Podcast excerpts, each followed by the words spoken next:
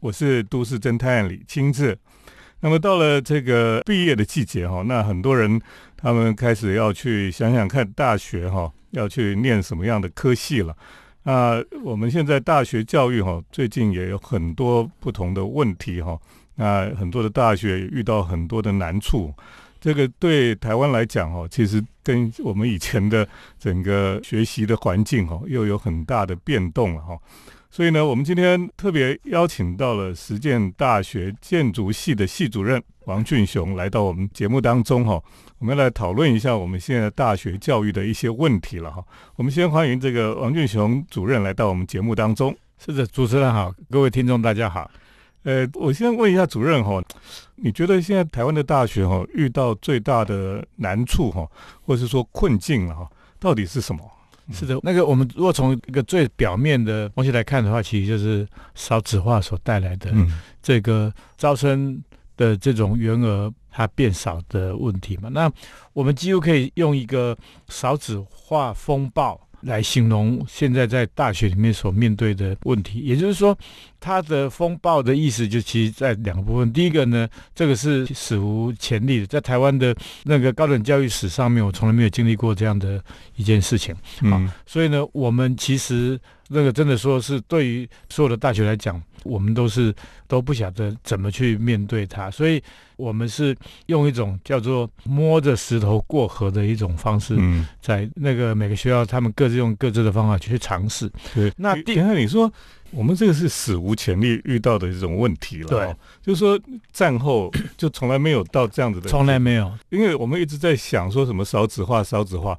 那个严重性到底严重到怎么样的程度？那个他简单讲，我们大概从两个方面来看嘛。像我刚才讲的是数量的一个问题，就是说，基本上你的。整个大学所能够容纳的这个学生的数量，嗯，它基本上要比所有的这个高中毕业生加上重考生的数量来的大，嗯，然后它越来越大。比如说，像去年就增加了六千位的缺额，嗯，那也就是说呢，我们的大学就是遭遇到一种问题，就是说你可能没有办法招满学生了。另外一个，我觉得那个我们会把称之为叫做一种风暴的一个状态，其实是一个品质上面的问题了。就是说，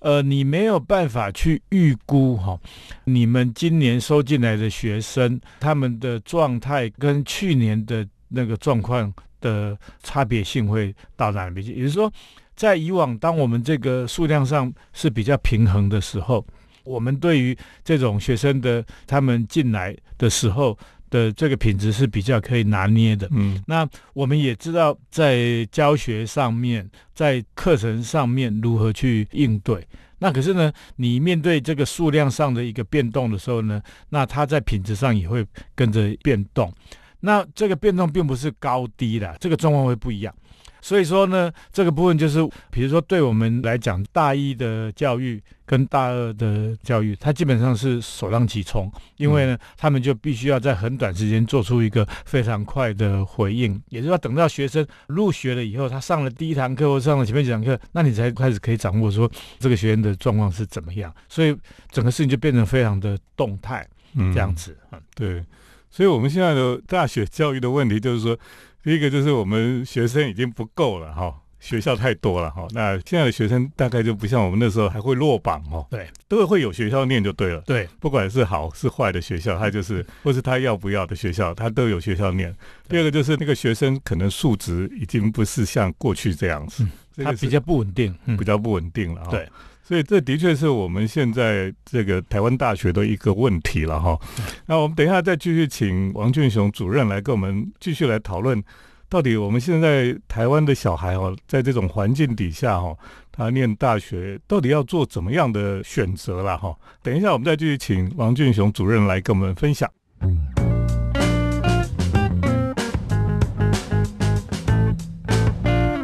欢迎回到我们建筑新乐园节目，我是都市侦探李清志。今天呢，我们呃特别请实践大学建筑系的系主任王俊雄来到我们的节目当中啊，跟我们来讨论哈。现在因为台湾面临这个少子化，还有这个整个大学教育哈遇到的问题了。我们刚刚提到说，现在我们的确是台湾哈这个少子化带来的影响很大哈。那么加上我们现在大陆生也不能进来嘛，哈，所以很多的学校它基本上是招不到学生了，哈，呃，或是说招到几乎是以前的只有一半，或者甚至不到一半这样子，哈，所以这也是一个很大的危机。可是如果从我们当学生或是当家长的人来讲的话，哈，诶，以前会担心考不上大学，现在都不会考不上，这不是很好吗？是。那个其实从另外一个角度来看，现在的状况当然是对考生是极为有利的状况。那其实这个状况也是史无前例了，就是说。我想，大部分的家长或者是考生，他们也不知道要怎么去面对这样的一个情况，因为那个我们面对这个事情的一个时间也非常的短。那这部分那个我个人的建议是说，我会觉得说选系要比选校来的要重要的非常多了哈。也就是说，各位可能会发现说，我们所谓的台湾的这些名校，比如说像这个。台青交。对这样子，这三个学校它好像都有进去的一个机会，可是你进到里面，你到底要念什么系，就变成一个非常大的一个问题。那念什么系，当然那个很多人他会直接会把它呃连接到就业的问题，这个我个人不是很赞成，这个我等下再说。那可是你就要把它连接到就业上来讲的话，那其实这个部分也会有非常大的一个落差，因为就台湾的这个产业情况来看的话，它其实服务业的这个比例它越来越高，也就是说，台青交它可能比较强的部分是科技业，可是我们整体科技业它虽然是在就业上它的薪资是比较高，那可是它在整个这个产业上并不是像服务业这么大的一个比重。那也就是说，从就业上来看的话，你也必须要考虑说，那我们有很多人他们以后是要从事服务业，那这个服务业的重症并不在台青教。那所以说，那到其他学校去的时候，那这些系要怎么选？我觉得这个其实就是一个非常大的一个问题。那。再就是说，你选系也不是从就业上来看，因为我们在一个大学里面，我们所培养的是一个人。那这个人他有很长的一生，他并不是只有工作以及他刚离开大学毕业以后他赚多少钱。因为这个部分其实是是很难去评估的。比如说，有很多的家长在问我这个问题，我常常跟他们讲说：啊，我又不会算命，我怎么会知道说这小孩那个念了建筑系以后，他以后可以赚多少钱？嗯，因为。就我所知道，我的朋友里面，他也有人那个收入他非常高，也有人收入比较低，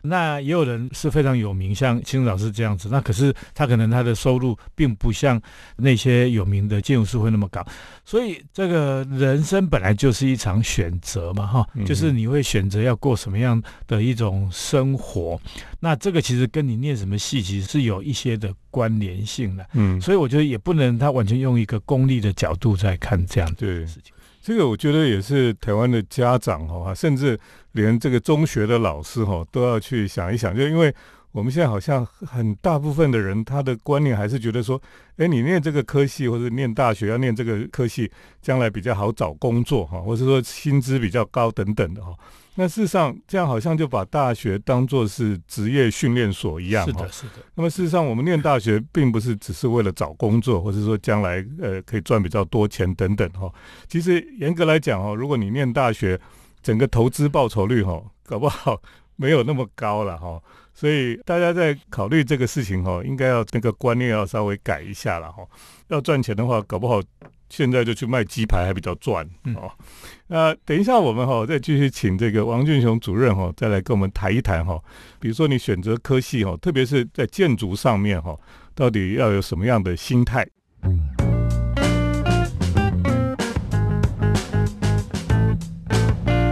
欢迎回到我们建筑新乐园节目，我是都市侦探李清志。我们今天特别来讨论这个现在大学教育面对的问题哈。当然，现在大学很辛苦了，因为现在少子化的问题非常严重哈。很多学校他们招生上遇到很多的困难哦，甚至就真的招不到学生了哈。但是我们也在讲说，哎，到底学生或是家长哦，面对选择科系哈，到底要做什么样的这个心理的预备了哈？那我们今天特别邀请到了实践大学建筑系的系主任王俊雄来到我们节目当中哈。主任，我也想问一下，就是说。如果有些人他真的想念建筑系哈，可是他在想的时候呢，他就会觉得说，那我学建筑，将来搞不好我去上班啊，或是去事务所，或是要当建筑师，其实都不是那么容易哈。而且呢，你刚开始一毕业去建筑师事务所都很辛苦啊，好像薪水也没有太高。到底如果想念建筑系的人，你有什么样的给他们的忠告？是的，第一个，因为我我在建筑系教书已经快三十年了，跟庆老师是一样的哈。那从这么长的时间来看的话，我个人呢会觉得说，建筑系其实是一个我觉得是最好的大学的教育了。那如果各位可以容容许我唱高调一下，我大概可以这样来讲，就是说，我觉得整个大学教育的精华其实是在自我教育，在自我修养，这个就是。十九世纪在德国，他们所发展出来一个非常重要的一个教育的思想，他们叫别懂，就是一种自我修养。也就是说，我们一个人生活在这个世界上面，那个我们真正学会一件什么事情，其实并不是靠老师教。老师只能帮你开一扇门，帮你开一扇窗。嗯，那可是那个你真正怎么样可以掌握这个事情，可以真正对这个事情有一个真知灼见的状态，其实是靠你自己会全身的投入去做。所以那个所有的教育其实都告诉我们说，那个所有的事情最重要的其实就是自我教育、自我修养。那我觉得在建筑的这个教育里面，我觉得它非常不一样的地方就是，那它有设计课。呃，那个所谓的这种设计课教课的方式有两个最重要的一个特征嘛，哈，第一个是它有题目，可是它没有答案，好，也就是说呢，那个你在上设计课的时候呢，你老师会发给你一张题目纸，可是这个题目纸，它对每一个学生来讲，他们都可以提出他们自己的答案。所以一个题目，可是其实它是容许那个非常多的答案，也就说每个学员可以在这个题目里面去思考他自己对这件事情的看法是什么，然后呢，他面对这个事情，他提想要提出一个什么样的答案。那另外一个呢，在这个设计课的教学里面，它是小班教学，像我们学校了哈，一个老师大概他不带大概是五个到七个学生，那整个上课时间可能有三四个小时。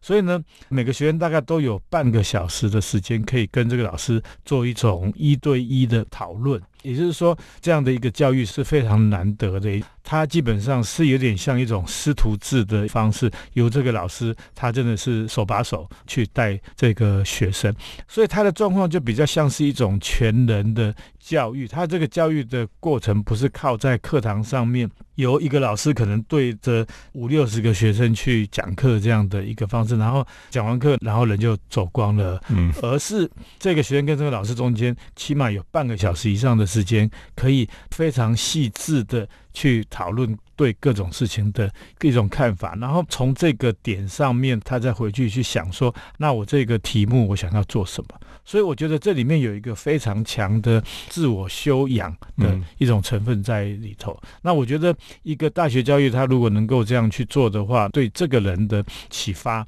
那个我觉得是超过任何的金钱可以衡量的了。对。其实听你这样讲哦，的确，建筑系的教育哈，在整个大学里面算是一个非常独特了哈。大概是学校要花很多钱在建筑系上，因为包括空间了，包括师资嘛哈。对。所以其实要经营一个建筑系真的不太容易。是的，是的。可是呢，真的在学校里面，这个学生如果去念建筑哈。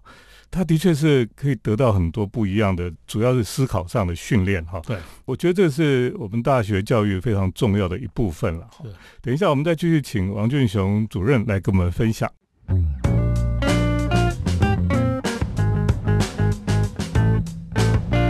我是都市侦探李清志。那我们现在面临的这个毕业的季节哈，很多人，特别是年轻人，他们要选择将来念大学了。那我们大学现在有很多的问题，包括少子化但招不到学生等等哈。那我们今天特别请到了实践大学建筑系的系主任王俊雄主任来到我们节目当中。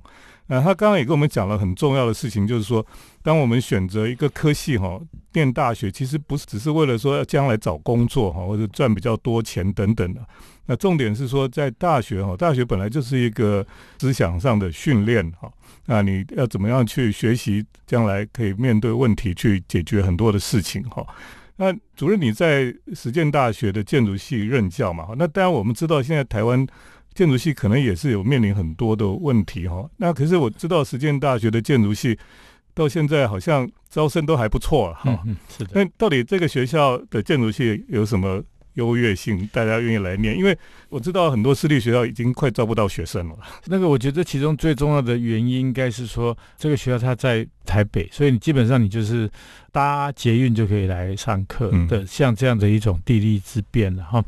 所以呢，在这样的一种环境里头，加上台北市，它又是整个台湾大概是整个建筑师他们最集中的一个地方。所以说，在这个学校里面，我们的师资大概应该是说全台湾应该是最好的。也就是说，只要是我们在全国的这些建筑师工作里面，那个有这种优秀。的一个表现的人，我那个我们都会聘请他到学校里面来任教。嗯，所以呢，在学校里面你上课，他基本上就是直接由这些建筑师来他来上。那就像我刚才所讲的一样，这种上课的方式，它也不是课堂性的。而是你可以跟这位建筑师可以做一个面对面的非常细致的这种讨论。那我觉得可以从这些这么优秀的建筑师里面，这个学员一定可以得到一个非常棒的一个启发了。那比如说呢，在我们的四年级的设计课里面，就有一位设计课老师就是。黄生远，那他会带着他们田中央事务所的同事们会一起来上课，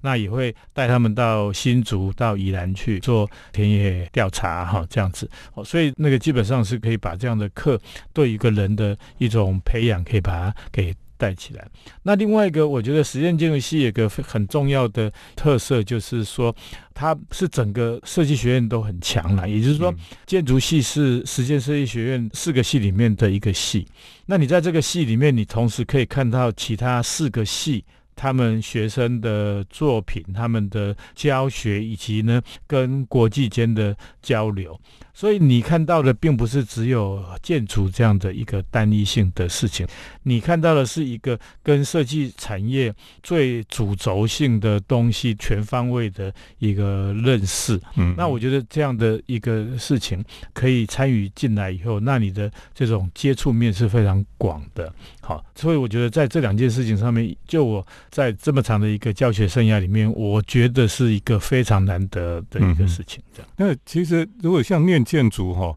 如果他以后不想当建筑师怎么办？其实我觉得念建筑没有当建筑师是一件很正常的一件这的一件事情了。那尤其是我们现在相对来讲考建筑师已经不是那么高的门槛的这样的一个角度来看的话，那其实是不是当建筑师，我觉得对一个建筑系学生来讲已经不是那么重要的事情。那我大概举一些数字来跟各位说说明哈。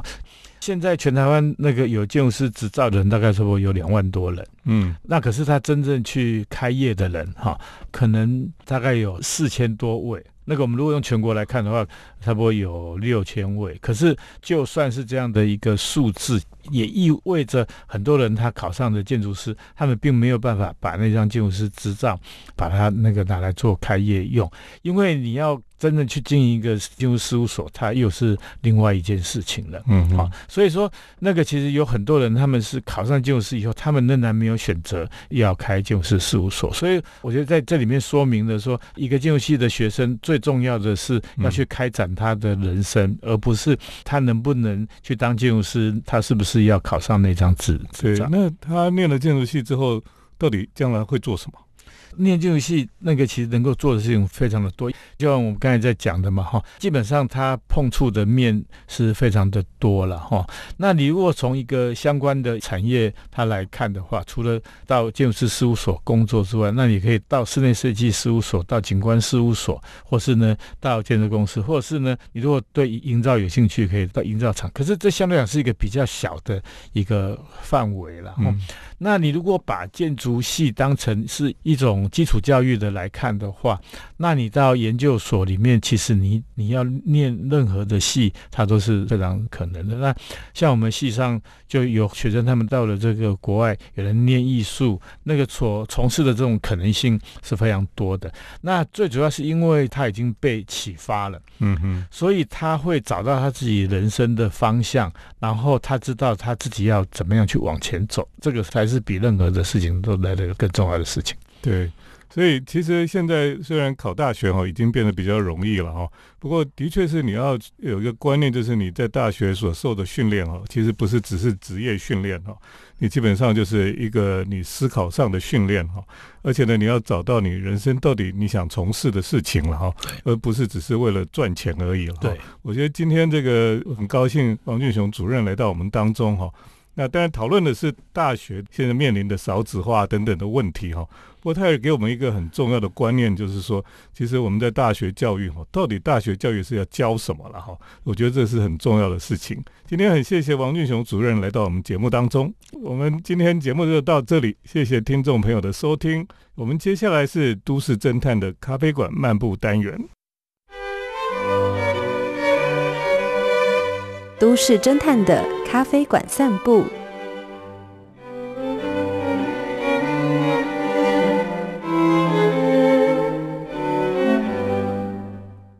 欢迎来到我们建筑新乐园节目，我是都市侦探李清志。那我们今天呢，跟大家来介绍有一家位于在东区非常热闹的区域当中的一个可以让人休息哈。安静的一个咖啡店。那我们知道哈，最令人觉得很热闹的地方哈，大概在东区呢，就是在搜狗商圈哈这一带哈。啊，很多人在东区生活的人都知道，在东区的搜狗后面哦，就是一个非常热闹，然后又是很庶民的一个地区啊。因为东区如果在信义计划区里面。他那边都是很多的名牌商店啊，非常的华丽啊，看起来是非常棒，但是呢，却不是我们每天生活哈一般庶民会喜欢去的地方了。可是呢，在东区搜狗后面哈，就是我们所谓的顶好商圈这一带呢，应该就是老的东区发展的开始的地方哈。呃，顶好商圈，当然这个地方以前也是在早期是非常时髦的地方了哈。那到现在当然是感觉上比较旧了哈。像这个顶好的太平洋大楼哈，它底下的那个吃饭的地方呢，还是很不错，但是就是感觉上是比较旧，没有那么华丽哈。那在整个顶好商圈后面呢，每一条巷子里面都有很多餐厅啦，或者是咖啡店啊等等的。都是非常热闹哈，也是很多的东区上班的人啦，或是收购百货里面的这些员工哈，他们休息的时间就会到后面这些巷子里面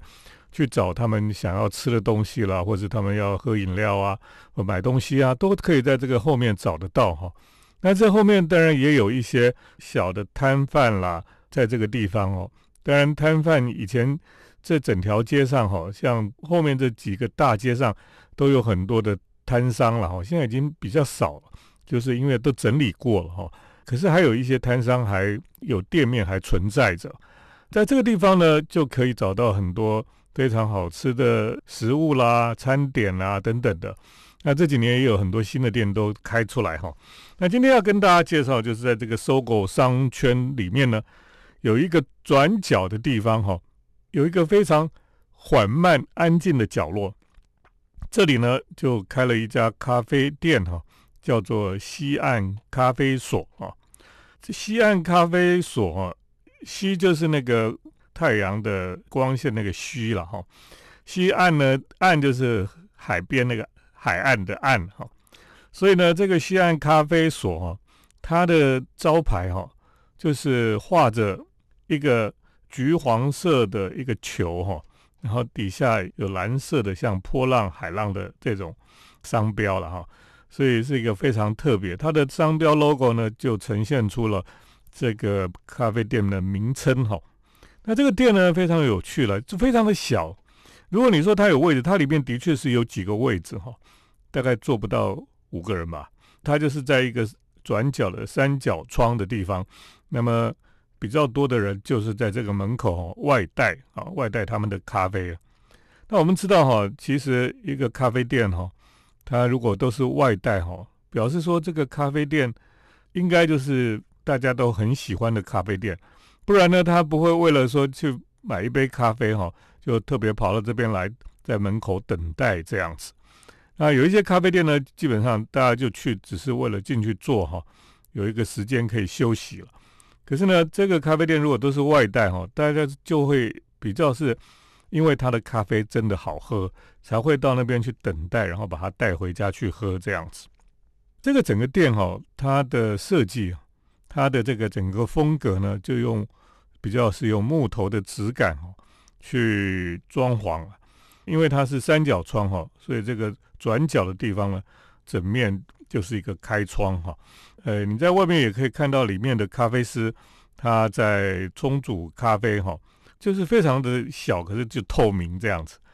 我们有时候可以到里面去喝咖啡，然后就坐在小小的椅子上，在那边看着这个咖啡师哈他们的动作了哈。那个咖啡师有两个人啊，一个就是老板哈杰哥了哈。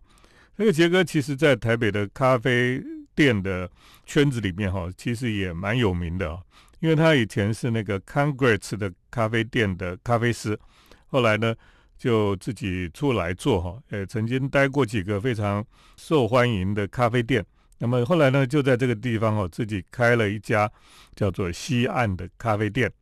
他的伙伴哈就叫做胡哲了哈，他也是一个摄影师，也是一个设计师哈。去那边喝咖啡的时候，还看到桌子上居然还摆着有一台相机哈。就跟咖啡机这些东西就摆在一起了哈，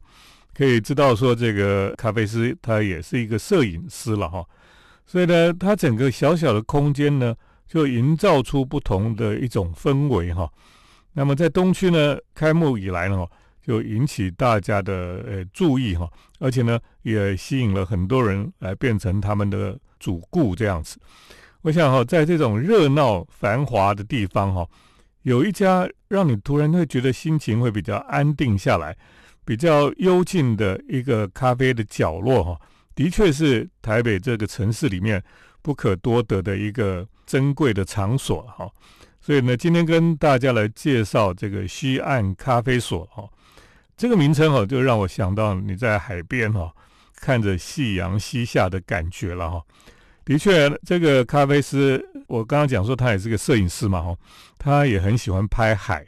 哦，所以大概就是他在这边冲咖啡的时候呢，他心里面想象的就是在海边吧。好，今天跟大家介绍的就在搜狗商圈哦这个角落有一家叫西岸的咖啡所，跟大家推荐。这样，今天呢就跟大家介绍到这里，下个礼拜再见。城市的幸福角落，来杯手冲单品，享受迷人的香醇世界。